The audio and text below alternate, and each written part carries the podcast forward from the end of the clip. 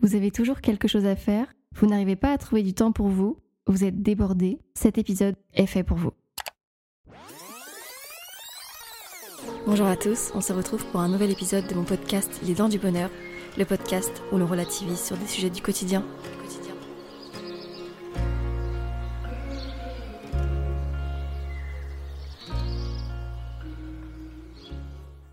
tous, j'espère que tout va bien. Moi en ce moment, ça va bien. Même si je suis un peu dans une période bizarre, je me sens bien, mais en même temps, j'ai l'impression d'être un peu dépassée partout et finalement être presque sous l'eau. Et c'est assez étrange comme sensation parce que je suis plutôt de nature bien organisée et ma vie en général est assez cadrée, mais ces derniers temps, j'ai du mal à tout gérer. J'ai beaucoup de choses à faire et au final, je ne fais que procrastiner et je finis par ne rien faire. Alors je sais, nous ne sommes pas mercredi.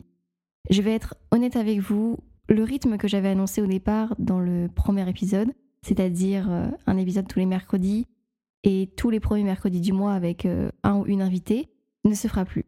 Ça fait maintenant un mois que j'ai commencé à faire des podcasts et je trouve que ce rythme est trop intense par rapport à mon rythme de vie personnel parce que ce n'est pas mon travail au quotidien, je ne suis pas créatrice de contenu ou influenceuse, mon temps n'est pas dédié au podcast, aux vidéos ou encore aux réseaux sociaux. Je suis en première année de master en alternance dans une agence de publicité digitale, donc je travaille tous les jours avec des horaires de bureau. Et quand je rentre chez moi, c'est très souvent compliqué de réouvrir mon ordinateur et de commencer à travailler à 18h après une longue journée de travail, j'ai la plupart du temps juste envie de me reposer devant la télé, de raconter ma journée à mon copain, de prendre une douche ou de sortir profiter euh, dans Paris et voir mes amis. Enfin bref, euh, vous l'aurez compris, me détendre tout simplement et je pense qu'on est tous comme ça au final. Avec les cours en plus, j'ai déjà une charge de travail supplémentaire par rapport à un contrat de, de travail normal qui n'a pas à se soucier de rendre des devoirs ou ou de rendre à temps des projets de groupe. C'est donc du temps personnel à consacrer en plus pour l'école. Et vous ne le savez peut-être pas, mais j'ai besoin de me défouler physiquement et mentalement, et cela passe par le sport. C'est une façon pour moi de ne plus penser aux choses stressantes de la vie quotidienne. Et quand je pratique du sport, ça me permet d'extérioriser toute ma journée. Je pratique donc euh, une activité extrascolaire le mardi soir et le jeudi soir entre 20h et 22h je suis au volet et les week-ends, on va dire euh, un week-end sur deux, voire un week-end sur trois, ça dépend des mois. J'ai des matchs le samedi ou le dimanche. Même si actuellement la saison est terminée, j'ai donc de nouveau mes week-ends de libre. Mais quand bien même, c'est toute une organisation qui doit être parfaitement gérée pour optimiser mon temps libre et pouvoir quand même euh, faire autre chose les week-ends et pas seulement du volet. Notamment avec mon copain. Et oui, euh, même si nous habitons ensemble et que nous nous voyons tous les jours, il faut différencier le fait de vivre ensemble et le fait de faire des choses ensemble. Donc c'est aussi du temps que je dois consacrer à ma relation. À côté de ça, j'ai aussi une vie sociale. Enfin, j'ai l'impression que j'ai une vie sociale et j'aime passer du temps avec mes amis. Et c'est pas toujours facile de trouver des moments qui s'accordent en fonction de nos emplois du temps, qui peuvent être euh, très différents. J'ai plein d'amis qui ne sont plus en, études et qui ont des horaires de, travail très différentes. J'ai une amie qui travaille dans la restauration et qui termine très tard le soir. J'en ai une autre qui travaille dans le luxe et dans le commerce et euh, qui travaille les week-ends. Donc c'est toujours compliqué d'accorder nos emplois du temps et j'essaye de, de gérer mon emploi du temps, on va dire, en fonction des autres parce que j'ai envie de les voir et parce que c'est mes amis et tout simplement, euh, bah, on, est, on est un peu obligé de temps en temps de, d'accorder nos emplois du temps pour pouvoir se voir au final. Et enfin, toute ma famille se trouve en Bretagne. Je parle de ma famille, euh, de mon premier cercle de famille. Après, mes grands-parents sont euh, des grands-parents qui sont dans le sud. J'en ai d'autres qui habitent euh, à Strasbourg. Et quand j'ai envie de, les voir, eh bien, je suis obligée aussi de trouver du temps parce que bah, ça peut être que les week-ends puisque la semaine je travaille. Des week-ends où je n'ai pas de match de volet et ni d'amis qui viennent me voir et qui montent spécialement à Paris. Donc c'est encore une organisation à, à gérer et tout ça pour dire que j'ai fait une erreur en vous annonçant un rythme de publication de podcast. J'espère que vous allez être indulgent et que vous comprendrez que je veux garder une relation saine avec les podcasts. Je veux que cela reste un plaisir et non une obligation. Si je fais ça avant tout, c'est purement par amusement. Et j'ai pas envie que cela devienne une contrainte. J'ai pas envie de me sentir obligée de devoir poster un épisode tous les mercredis, d'être toujours dans le rush, de, de faire les choses bâclées et, et en fait de pas prendre le temps réellement de, de choisir les sujets dont j'ai envie de parler.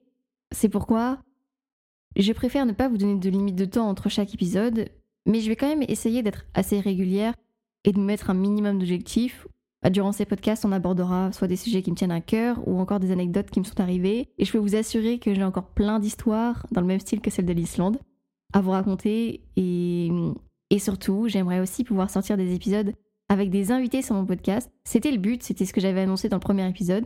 Et donc, je dois consacrer plus de temps pour développer cet aspect parce que vous vous doutez bien que s'enregistrer seul, c'est mille fois plus simple que de le faire à deux. J'ai essayé, j'ai essayé il y a quelques temps déjà avec une amie. Euh, l'enregistrement dure deux heures et demie. Je me suis pas encore penchée dessus pour euh, commencer le montage, régler le son, etc. Je vais, je vais commencer, je vais bientôt m'y mettre. J'espère que ça va rendre quelque chose de bien parce qu'on parle d'un sujet très intéressant, enfin que je trouve très intéressant. Et j'ai envie de vous le faire partager, mais j'ai peur que le rendu ne soit pas assez de bonne qualité parce que parce qu'on était deux à s'enregistrer, que j'avais qu'un seul casque, donc on n'avait pas nos retours de voix euh, ma copine, enfin mon amie avec qui j'ai enregistré le podcast était, euh, bah, je vais pas dire stressée, mais euh, je, je trouve pas de synonyme, mais enfin, vous l'aurez compris, elle était assez agitée. Donc c'est vrai qu'à plusieurs reprises, j'ai dû lui dire de faire attention à pas bouger ses mains, à pas bouger ses pieds, de faire attention à tous ces petits bruits de fond qui vont venir perturber le podcast. Mais voilà, il faut juste pouvoir trouver la bonne personne, que nos emplois du temps s'accordent et pouvoir préparer l'épisode ensemble pour que cela fonctionne. Et donc j'ai envie de, de, aussi pouvoir trouver du temps pour, euh, pour organiser euh, les podcasts à, à, plusieurs. Je me devais de vous faire une petite aparté, même si je trouve qu'elle est finalement parfaitement dans le thème et qu'elle nous permet de rebondir sur le sujet principal qui est trouver du temps pour soi. Je vais essayer de vous donner mes conseils que j'applique au quotidien, même si, comme vous avez pu le remarquer, mes semaines sont assez chargées. Et encore, je n'ai pas d'enfant, mais bon, j'ai un chat que je considère comme, qui me prend aussi du temps, et j'espère que ces conseils vous permettront peut-être de passer à l'action et de prendre rendez-vous avec vous-même. Avant toute chose, je pense qu'il faudrait commencer par définir pourquoi c'est important de prendre du temps pour soi. Prendre du temps pour soi permet d'y voir plus clair, de faire le point avec nous-mêmes, de savoir où on en est et où on veut aller, d'écouter nos propres envies, de réfléchir et de prendre les bonnes décisions qui sont en phase avec nous-mêmes sans subir l'influence des autres. Quand je prends du temps pour moi, c'est dans un premier temps pour me sentir mieux et être moins stressée. À un moment donné, j'arrive dans une phase où je sens que si je ne recharge pas les batteries ou si je ne me ressource pas seule, je vais finir par exploser et être épuisée, autant physiquement que mentalement. Je trouve que c'est très important de ne pas s'oublier, et en général, on a tendance à le faire parce qu'on pense d'abord aux autres, à nos amis, à nos enfants et à notre partenaire de vie, que l'on fait passer avant nous. Et à force de s'oublier, vous pouvez sentir monter une certaine frustration. Une fois que vous avez clarifié le pourquoi c'est important de prendre du temps pour vous, posez-vous un instant et demandez-vous qu'est-ce que vous souhaitez faire de ce temps? Quels sont vos petits et grands plaisirs? Quelles sont les activités qui vous redonneront de l'énergie et qui vous feront du bien? Il faut cultiver son bonheur. Se sentir heureux découle aussi de notre capacité à apprécier et à savourer les petits plaisirs du quotidien. Et on n'y arrive pas toujours parce qu'on ne se l'autorise pas ou parce que ce n'est pas dans notre mode de fonctionnement ou tout simplement parce que notre bien-être personnel n'est pas une priorité, que l'on estime qu'il y a toujours plus important à faire. Je vous ai sélectionné quelques exemples d'activités ou de petits plaisirs que j'adore faire quand je prends du temps pour moi. Ça pourra peut-être vous donner des idées, mais ce sera surtout à vous de trouver ce qui vous procure du bien-être. Cela peut être des choses toutes simples auxquelles on ne pense pas du premier coup. Par exemple, le fait de prendre un bain une fois par semaine, c'est déjà quelque chose qui est censé vous détendre et vous relaxer. Mais si vous rajoutez quelques petits détails, comme par exemple vous servir un verre de vin rouge, prendre votre ordinateur pour regarder votre série et prévenir votre entourage que pendant une heure et demie, vous serez dans la salle de bain occupé à vous détendre et qu'il ne faut pas vous déranger. Vous vous autorisez à prendre du temps pour vous et vous le faites remarquer à voix haute. Si vous avez une baignoire à Paris, foncez et profitez-en pour ceux qui, comme moi, n'ont qu'une douche de 2 mètres carrés. Pour ma part, ce que j'essaye de faire au maximum quand je souhaite me ressourcer, c'est par exemple me consacrer une demi-journée, prendre soin de moi, et ça passe par euh, m'épiler, me faire un masque pour les cheveux, un gommage pour la peau, ou encore me faire les ongles parce que au quotidien, je ne prends pas le temps de le faire. Donc j'essaye de me consacrer une demi-journée et de faire tout d'un coup. Après ça, ce que je fais le plus souvent et qui me procure autant de plaisir, voire plus, c'est cuisiner seule dans ma cuisine avec de la musique et un petit verre de vin.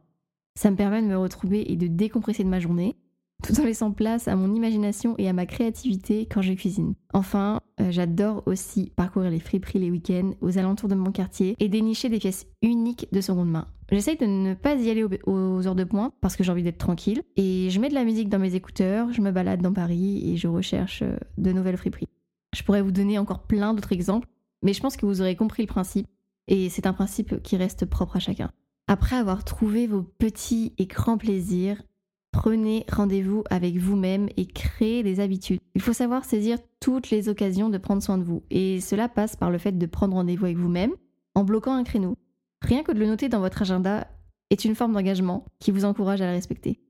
Si vous avez des obligations à respecter, comme des séances de sport, des rendez-vous médicaux ou encore des choses qui concernent vos enfants, anticipez.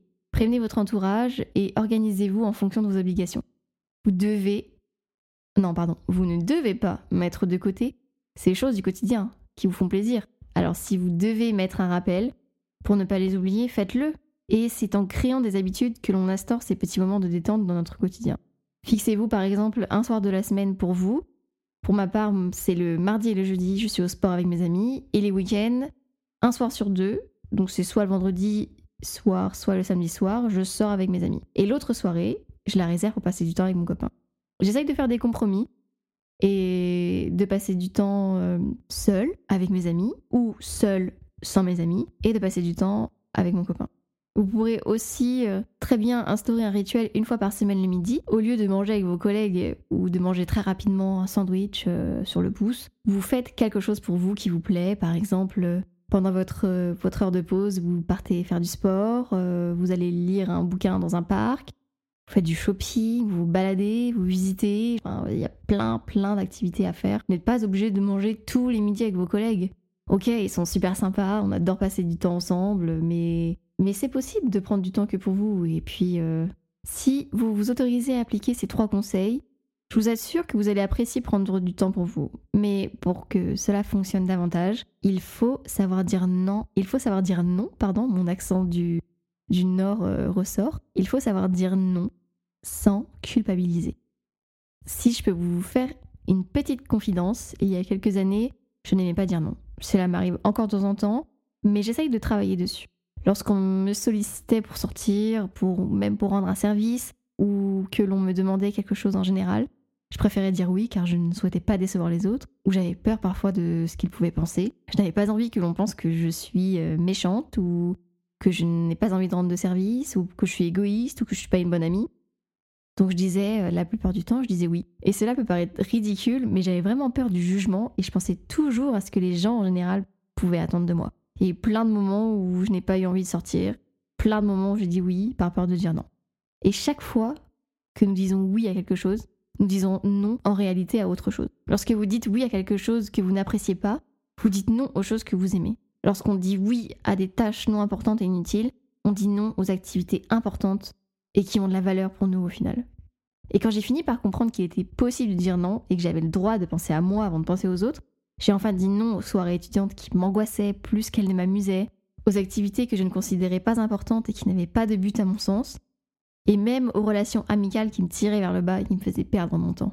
Il y a énormément de choses auxquelles j'ai dit non dans ma vie et à quoi je continuerai de dire non régulièrement. Et je vous encourage à le faire, car pour moi c'est une forme de respect envers vous-même. Et enfin, un dernier conseil que je peux vous partager, car je pense être très bien placé pour parler de cela, il faut apprendre à déléguer certaines tâches du quotidien et à lâcher prise si vous voulez avoir plus de temps pour vous. J'habite avec mon copain depuis maintenant deux ans et je suis très maniaque. Très carré sur le ménage et les tâches quotidiennes. Et j'ai pensé pendant longtemps, haut et fort, et j'affirmais cela euh, dans notre couple, que si les tâches n'étaient pas faites par moi-même, elles seraient faites comme de la merde. Excusez-moi de mes termes, mais c'est la réalité, c'est ce que je pensais. Et il y a des fois, ça m'arrive encore de le penser euh, un petit peu, mais c'est une. J'essaye de travailler dessus, j'essaye vraiment de prendre sur moi. Et en fait, euh, petit à petit, je me rends compte que, que finalement, j'ai des attentes qui sont très hautes, qu'on n'a pas eu la même éducation sur plein de choses, que si c'est pas fait de la manière dont je veux que ce soit fait, pour moi, ce sera pas bien fait. Alors que c'est faux, c'est littéralement faux. Tout ça pour dire que tâche ménagère et temps pour soi sont deux notions qui a priori ne vont pas ensemble. Et j'ai compris petit à petit que si je voulais pouvoir prendre du temps pour moi, il fallait que j'apprenne à lâcher prise et à déléguer certaines tâches du quotidien. On a essayé plein de choses différentes, faire des listes, faire des plannings de tâches, les répartir sur la semaine, discuter, s'engueuler, encore discuter, finir par s'engueuler. Vivre à deux, c'est compliqué. Faut trouver son équilibre et cela passe forcément par toutes ces phases. Je ne pense pas qu'il y ait un seul couple au monde qui ne se soit installé du jour au lendemain et qui n'ait jamais eu ce genre de discussion hyper chiante pour savoir qui a fait quoi, ou pour reprocher à l'autre de mal faire les choses, ou de dire à l'autre toi tu ne fais pas assez, moi je fais trop ça et toi tu fais rien. Enfin, je peux, je peux pas y croire, c'est impossible. Sur cet aspect-là, je pourrais pas vous donner de conseils parce que je pense vraiment que cette organisation, elle est propre à chaque couple, qu'il faut en discuter et qu'il faut la trouver à deux. L'organisation dans notre couple, elle est à peu près construite. Par exemple, je m'occupe des repas et des courses, j'essaye de préparer une liste de courses en fonction des repas de la semaine. Quand je ne suis pas là les jours de sport, il s'occupe des repas. Pour les lessives, on a fait beaucoup d'essais différents, mais nous sommes arrivés à nous mettre d'accord sur euh, chacun s'occupe de son linge. C'est plus simple, c'est plus simple pour nous deux. Il s'occupe des poubelles et pour le reste des tâches, nous les faisons ensemble, même si je j'ai pas honte de le dire, il y a aucun a aucune honte à le dire. Je prends le lead quand nous faisons le ménage. Comme ça, nous perdons pas de temps, il n'y a pas besoin de deviner ce à quoi je voulais qu'il pense et nous pouvons profiter ensemble une fois que tout est terminé. Et si je peux vous donner un conseil qui est obligatoire, sinon cela ne fonctionnera jamais, il faut lâcher prise et savoir déléguer les tâches. Acceptons que tout ne soit pas parfait et que tout ne peut pas être comme on le souhaite. J'ai eu beaucoup de temps à l'accepter, mais depuis que je l'ai compris, nos sujets de dispute, de dispute, nos sujets de dispute ne sont plus redondants. Finalement, tout est une question d'organisation. Dites non aux choses que vous aimez moins et dites oui aux priorités. Commencez par prendre du temps pour vous sans culpabiliser avant de prendre soin des autres. Cela ne signifie nullement être égoïste, au contraire, c'est une nécessité que vous devez vous octroyer pour être heureuse ou heureux. J'espère que cet épisode vous aura plu. J'espère que vous allez comprendre que le rythme de podcast changera, mais que vous allez toujours peut-être apprécier les écouter. Je vous retrouve très prochainement pour le prochain épisode de ce podcast, Les Dents du Bonheur, et je vous dis à très bientôt pour notre prochaine rencontre sonore.